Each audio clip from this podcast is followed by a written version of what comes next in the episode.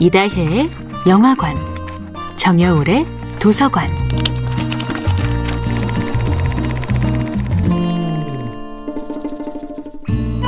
안녕하세요. 여러분과 아름답고 풍요로운 책 이야기를 나누고 있는 작가 정여울입니다.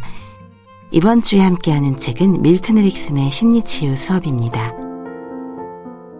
에릭슨은 다른 의사들은 거의 포기한 환자를 치유하기도 했습니다.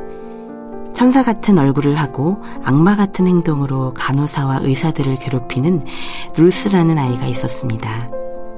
에릭슨은 이 말썽꾸러기 소녀를 이렇게 치유했다고 합니다. 병원의 온갖 기물을 파손하는데 조금도 거리낌이 없는 말괄량이 악동 루스 앞에서 에릭슨은 일부러 보란 듯이 침대보를 찢어 발깁니다.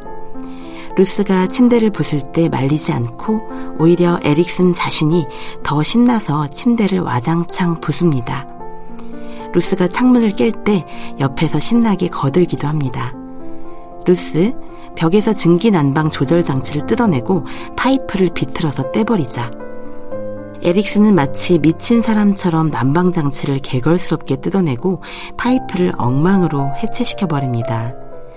어린 소녀 루스는 처음에는 계속 따라하다가 점점 의구심을 가지기 시작합니다. 에릭슨이 루스가 보는 앞에서 일부러 간호사의 옷을 찢어버리자 그제야 루스는 정신을 차립니다.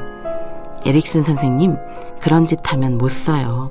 루스는 자신의 병실로 들어가 찢어진 침대볼을 가져와 간호사를 덮어주었다고 합니다. 물론 병원 기술자와 간호사들에게는 미리 말해둔 연출 행위였습니다. 에릭슨은 사실 루스의 모습을 있는 그대로 보여준 것입니다. 루스가 하는 행동이 남들에겐 이렇게 보인다고 은유적으로 비춰준 것이지요. 간호사들은 에릭슨의 파괴적인 행동에 처음에는 겁을 먹었지만 루스는 그 후 아주 착한 아이가 되었다고 합니다. 에릭슨은 환자가 지닌 관심의 초점을 다른 곳으로 유도함으로써 여러 명의 환자를 치료하면서 파라셀수스의 명언을 들려줍니다. 인간은 자기가 상상한 모습대로 되고 인간은 자기가 상상한 바로 그 사람이 된다. 이 말은 얼마나 희망적입니까? 당신의 현실을 바꾸고 싶은가요? 그렇다면 지금부터 당신의 상상을 바꾸면 됩니다. 당신의 무의식은 당신의 의식을 향해 문제를 풀 수 있는 해결 방안을 알려줄 것입니다.